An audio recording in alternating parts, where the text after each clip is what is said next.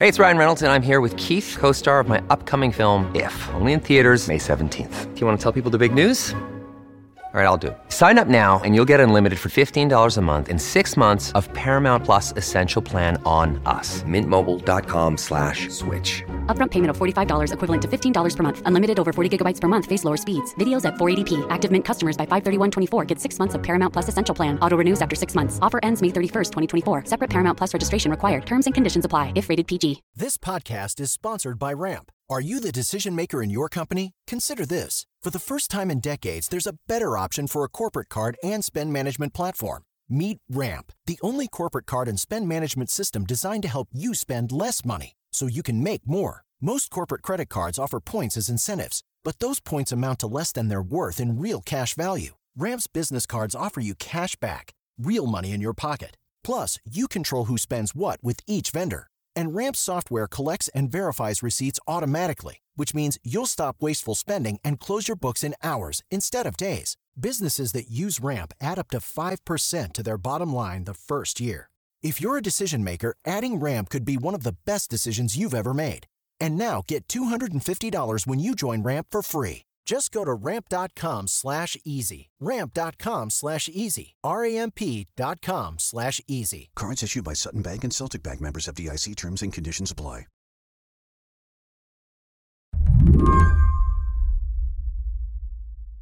Take a moment to consider the rhetoric around what's happening in Ukraine.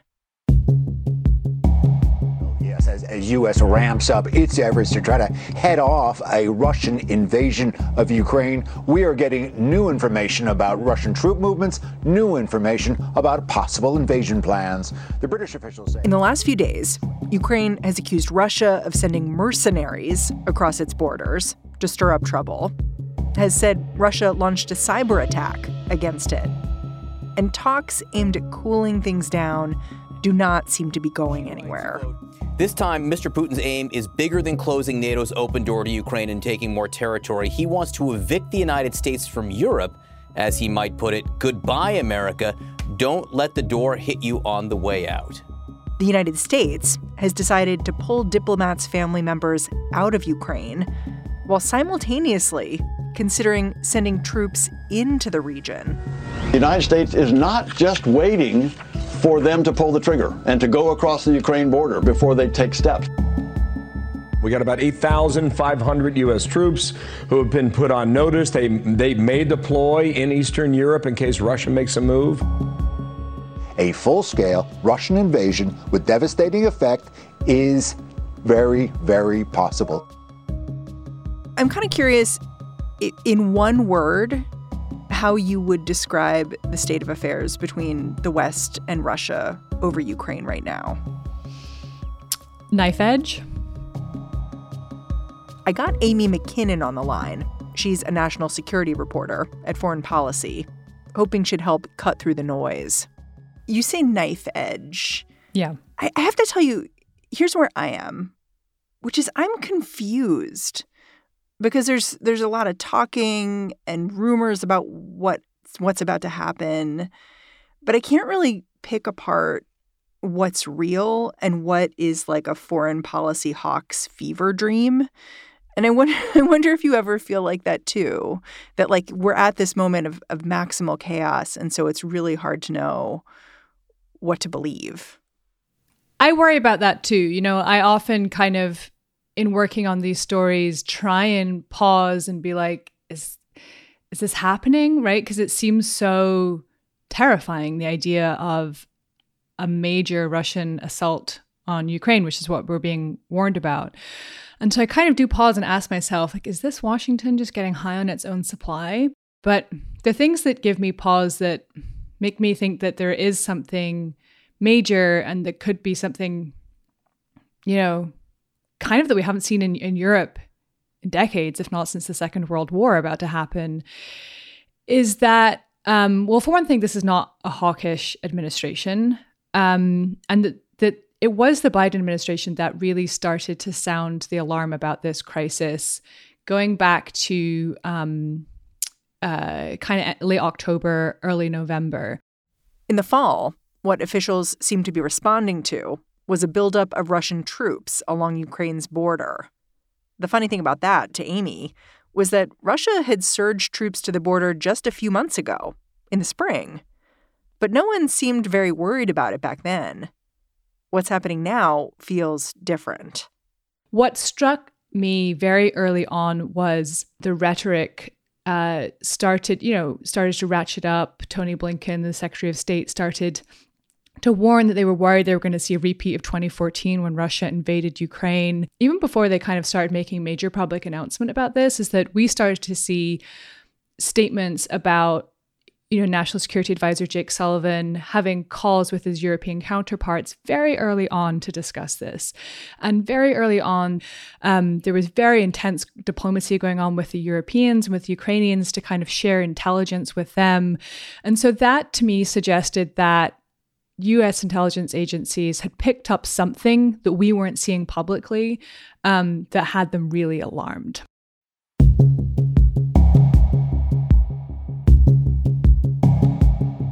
Now, I can't tell you what that is that they're seeing. I've asked. Um, they won't share it, but clearly they're seeing that something that has them has them really, really spooked about this. Today on the show, no one knows how this standoff with Russia is going to end. Here's why it's getting more and more uncomfortable. I'm Mary Harris. You're listening to What Next? Stick around.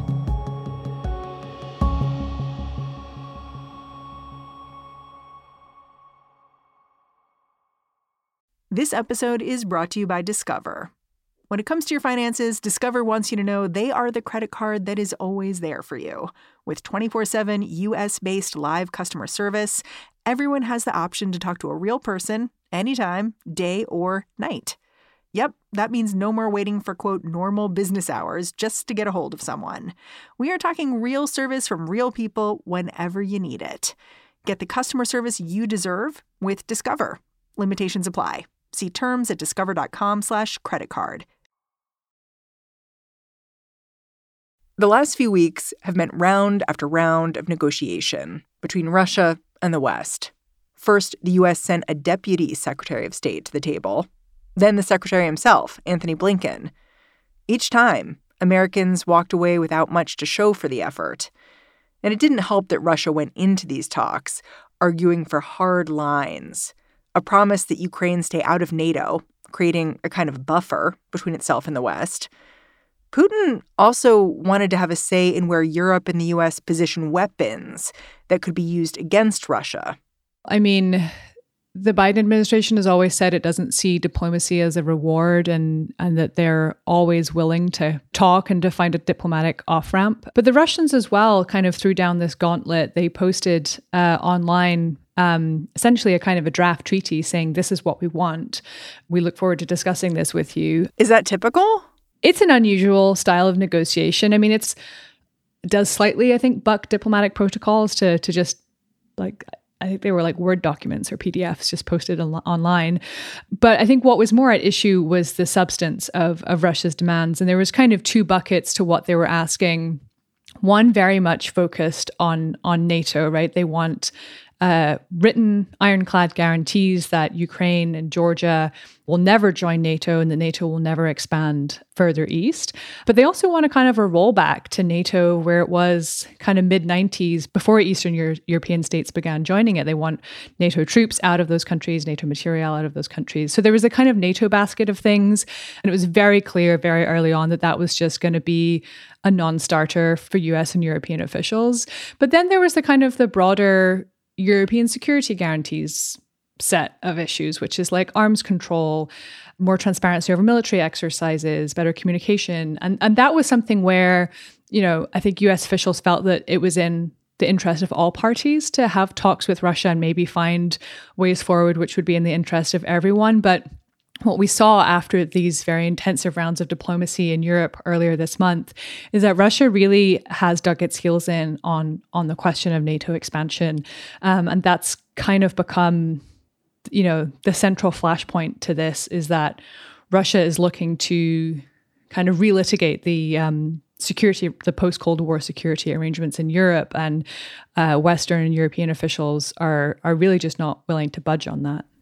And I think it's important to dig in here because I think in some ways, when I hear Russia wants to talk about NATO membership, I guess I can understand it from their point of view. Like NATO is the military alliance that was established to counter Russia in Europe, and so it's it could be seen as an anti-Russian force.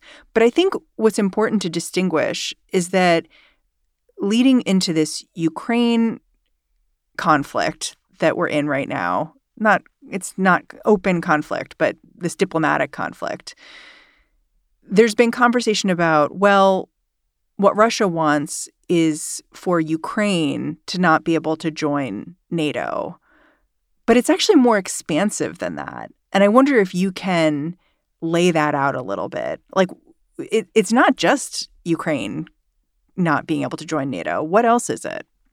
It's a return to spheres of influence. I mean, is the kind of through line of what they've asked. You know, the Russians are seeking to kind of, if not formally, to at least in spirit, kind of carve up Europe again and say, okay, you know, these countries that, you know, they're in NATO, fine, they can stay there, but countries along our eastern flank, you know, we want NATO to kind of withdraw its presence there because they're looking to kind of carve out these spheres of influence. And we know that this is something that, you know, Russian officials have very publicly railed against for decades now, um, including Putin himself, has been very open at his distrust of NATO expansion eastward. But it's really only, I think, in this moment that Russian policymakers have kind of looked to their own capabilities, both militarily and in terms of their financial reserves, look to the international landscape where they see a West which is kind of divided and beset by its own crises, and kind of see an opening to, to address these grievances that they've had for a very long time. So Russia sees an opportunity right now. Yeah. They see an opportunity to kind of remake European security in their favor. I know that you've spoken to Biden administration officials about their foreign policy doctrine. I'm sort of curious when you did that, how did Ukraine and Russia fit into that? Last week, I spoke with Jake Sullivan, Biden's national security advisor, and I and I asked him, you know, there's been at the beginning of the administration, the phrase that we heard a lot in reference to the administration's approach to Russia was this desire to carve out a stable and predictable relationship. Like that was the phrase all the official senior officials were using in talks and statements stable and predictable relationship. And it sounds like manage it like put it in a corner and sort of do other things like maybe turn to china that was how some analysts interpreted it yes was to kind of park russia hope that it kind of behaves itself for the next four to eight years and and focus on the china challenge. That was that was how some people saw it.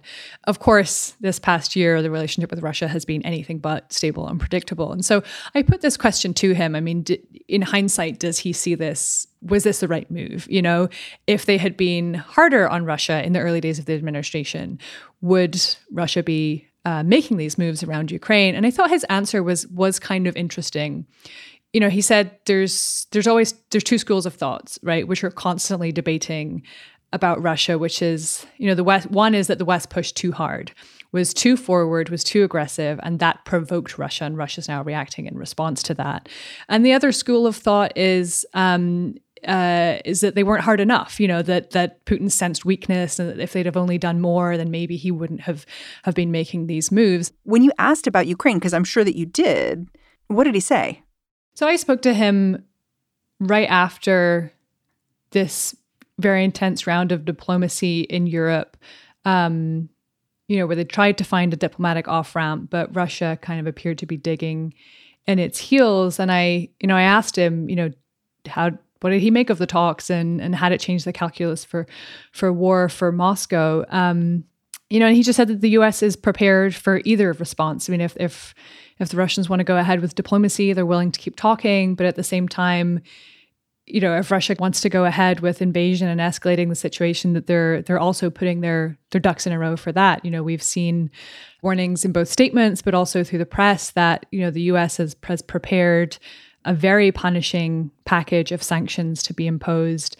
Um, on a call uh, this morning um, with senior administration officials, you know, they told the press that you know there's not going to be a ladder of escalation. They're going to start at the top of the ladder and they're going to stay there.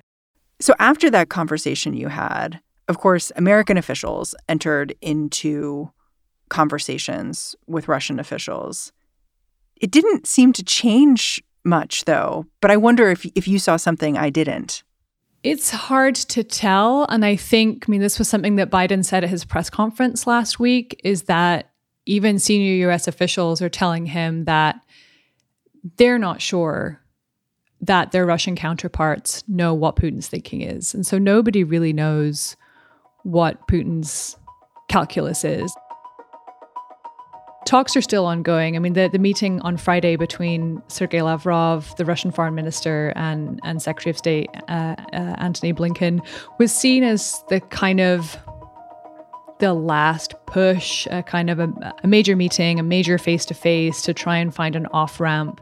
And again, we haven't seen much come out of that. I mean, there's still diplo- I think there's still diplomacy going on behind the scenes. There's still talks ongoing, but uh, Russia has really dug its heels in on on this question of NATO expansion, um, and doesn't seem to be climbing down from that.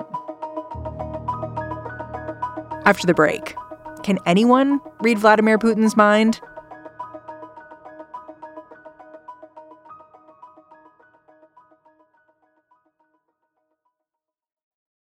Our bodies come in different shapes and sizes, so doesn't it make sense that our weight loss plans should too? That's the beauty of Noom. They build a personal plan that factors in dietary restrictions, medical issues, and other personal needs so your plan works for you. Noom doesn't restrict or shame when you want to treat yourself. Their flexible program focuses on progress instead of perfection. You don't have to give up carbs or anything. And with their daily lessons, you can learn something new about your food choices every day. After just a few days of using the app, I learned how to recognize cues for overeating and how to choose the right foods to feel full. Stay focused on what's important to you with Noom's psychology and biology based approach. Sign up for your trial today at Noom.com. That's N O O M dot com and check out Noom's first ever cookbook, The Noom Kitchen, for a hundred healthy and delicious recipes to promote better living. Available to buy now wherever books are sold.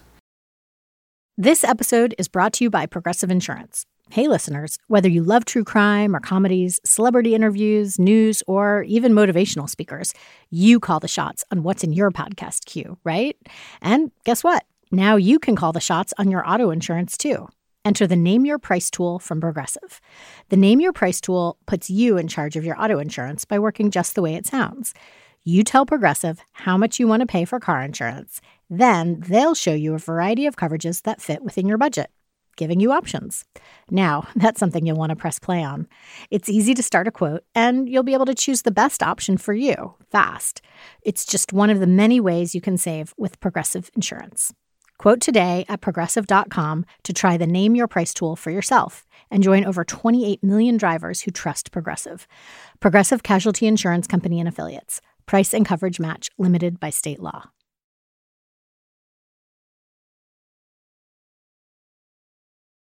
President Biden has basically said that whatever happens now will depend on Vladimir Putin. And he's he's sort of said he, he makes choices based on what side of the bed he wakes up on in the morning. Nobody else is going to make that decision. No one else is going to impact that decision. He's making that decision. And I suspect it matters which side of the bed he gets up on in the morning as to exactly what he's going to do. Do you think that's fair? I mean, the ultimate decision will be taken by Putin and Putin alone. I mean, it's an authoritarian system. Putin has a very small circle of of advisors around him, but he's the he's an authoritarian leader, he's the boss. It will be ultimately him who decides on this.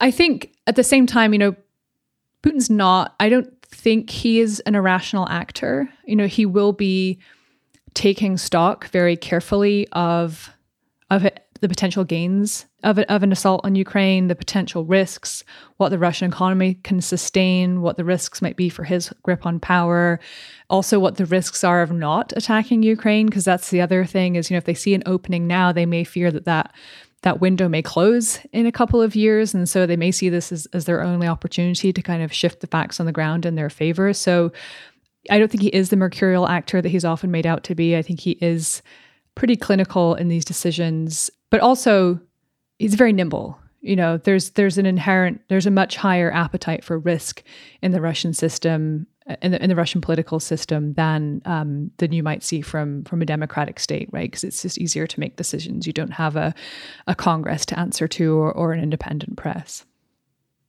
I was listening to an interview with a researcher named Nina Khrushcheva this morning, and I found it really interesting because she basically posited that she thought Vladimir Putin may have overplayed his hand in Ukraine. And I wonder if you're seeing more and more analysts thinking along those lines and and what that would mean. I think it will depend on if he attacks or not. I mean, uh, the, the, way things stand now, I mean, Putin can wind this down. I think he has painted himself into a corner diplomatically and in terms of his credibility as a threat actor that is he has made it difficult for himself to de-escalate, um, having thrown down such kind of stark red lines and really dug in on that. But um, he could. It's still within his power and his power alone to unwind this. But if he does launch a war on Ukraine, I mean, there are some scenarios that people are kind of looking at as to how that would play out. But but war is also inherently unpredictable, and so it, it you know, whilst as I said, you know, I think Putin is a is a calculated actor and will be calculating the risks of this. You know, there are wild cards in war as to how this will go, as to how how hard the Ukrainian military will fight back, you know, what kind of toll they can exact on the Russian military, um, how will the Russian public take military losses if there if there's substantial losses to Russian troops? How will the Russian public respond to seeing, you know, uh, Ukrainian mass casualties? Um, Russian public opinion, I think, has has a much more limited impact on Putin's calculus, but it's still a factor. It's still, you know, I think ultimately his uh, his single overriding primary objective at the end of the day is his survival and the survival of his regime. And so it's not it's not totally without consideration how the public, but also the elites in Russia who who wield more power, how how they may respond to this. There's a lot of a lot of unknowns there. Um, so I, you know, he certainly does risk overextending himself in the event of an assault. Yeah, it sounds a little bit like you're saying uh, for Vladimir Putin, it, it's a really complicated pro and con list here because, of course, there's this huge pro of having Ukraine back in the Russian fold. And then there's the pro of kind of messing with the West's heads and maybe getting something out of that. But maybe he's already achieved that without actually r- the risks of a military incursion. And so then the question becomes how hard do you push? Because an actual invasion is a high risk, high reward strategy for you. I still think his ultimate goal is to to just permanently kneecap Ukraine's ability to integrate with with the West and to join NATO. I still think that's that's his ultimate goal. But in some ways, I mean, he already has succeeded in shifting the debate on that. And you're kind of, you know, you are starting to see discussions about, well, maybe NATO should just say that Ukraine can't join or put a moratorium on it for 10 years. Or, you know, Putin has kind of, you know, we're not seeing this from from officials publicly in the US and Europe, but Putin has kind of managed to to shift the debate on this a little bit and to to open the Overton window on on what people are kind of willing to talk about in terms of, of Ukraine and its and its and its NATO membership. Yeah. When I was listening to that interview with Nina Khrushcheva, where she was talking about Vladimir Putin and maybe he's overplayed his hand, mm. it was interesting because her the point she landed on was you know, Putin's a KGB officer. If he's going to really do this, he wouldn't be this open. He wouldn't, you know, this is blackmail brinkmanship essentially, as opposed to an actual, you know, threat of invasion in the end, in a traditional sense, in the way that you might be thinking of it when you think of 100,000 troops massed on the border. Mm. I mean, it could be. It could just all be brinkmanship. I would love it to be brinkmanship because that is certainly better than than all out war. Um, but for brinkmanship to work, you know, the threat has to be credible. You can't park 100 troops on Ukraine's border as, as a saber rattling exercise. You do have to to to terrify people a little bit, and so perhaps that's what this is all about. But then I go back to the question of well, what has this achieved for Putin? You know, if we assess that his ultimate goal is stopping Ukraine's NATO membership. Well, that hasn't happened. So how does he wind this down? What does that that's the that's what I don't quite see that route. Like what does Putin go if he wants to wind this down, what does he go home and tell the elites and the public this is what I got out of this. You know, I did this mass mobilization and this is what we got because he hasn't gotten anything out of it so far. That's such a good um, point that he's a strong man. And mm. so the question becomes, you know, he has to get something for all of this. And what will it be? And if it's not war, what is it? And I think that's why, you know, US officials have questioned how serious Russia is about diplomacy because they're trying to give him some well, they're not trying to give him something, but they are trying to to have discussions, to have talks about European security, about these kind of these broader issues beyond NATO. But um, and that's you know potentially something that the Russians could take home and in, in the in the lather of Russian state media, you know, uh, package up as, as a win. But they haven't really done that, and so you know that leaves the kind of lingering question: is well, well what does he get out of this? How does he de-escalate? What's the off ramp for him? Amy Mackinnon, thank you so much for joining me. No, thank you for having me. Amy Mackinnon is a national security and intelligence reporter for foreign policy. And that's our show. What Next is produced by Carmel Delshad, Elena Schwartz, Danielle Hewitt, and Mary Wilson. We are led by Alicia Montgomery and Allison Benedikt. And I'm Mary Harris. Go track me down on Twitter. I'm at Mary's Desk. Thanks for listening. I'll talk to you tomorrow.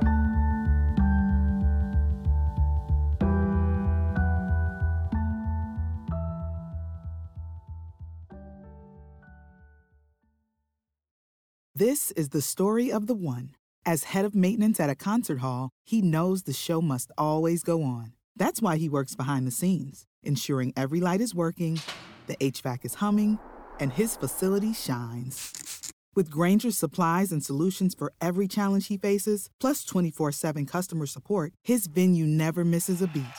Call quickgrainger.com or just stop by. Grainger, for the ones who get it done. I'm Dahlia Lithwick, and I'm host of Amicus, Slate's podcast about the law and the U.S. Supreme Court. We are shifting into high gear, coming at you weekly with the context you need to understand the rapidly changing legal landscape. The many trials of Donald J. Trump, judicial ethics, arguments and opinions at SCOTUS. We are tackling the big legal news with clarity and insight every single week. New Amicus episodes every Saturday, wherever you listen.